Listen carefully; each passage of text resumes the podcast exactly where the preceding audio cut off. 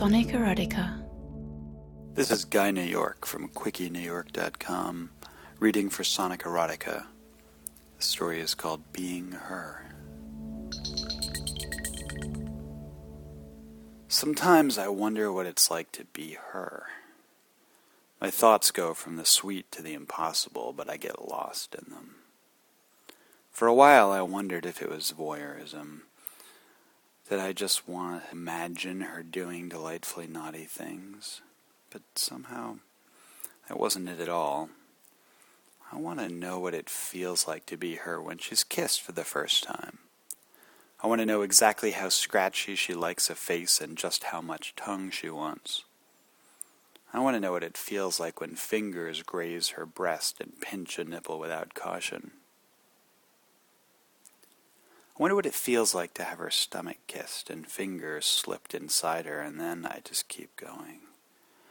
Two bodies pressed around me feel different than just one. Sucking one cock and then another and feeling their desire can be overwhelming even in my imagination. I wonder how her shame and her guilt are different from my own, and I wonder what it feels like when she loses all inhibition and only wants.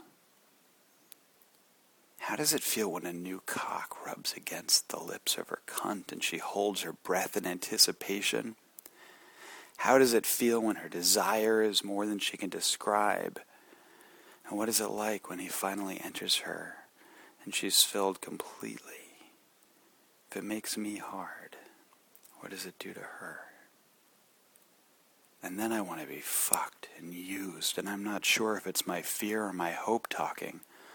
I want a cock in my mouth and one in my cunt, and I want need to be my only direction. I want to lose myself in everything as my body is taken over and over again, and most of all, I want to know what it feels like when an orgasm rolls through her body like an endless wave. I don't tell her this, even when I whisper fantasies into her ear and thrust inside her as we share stories and dreams, I don't tell her. I tell her everything else, but this, this I keep to myself.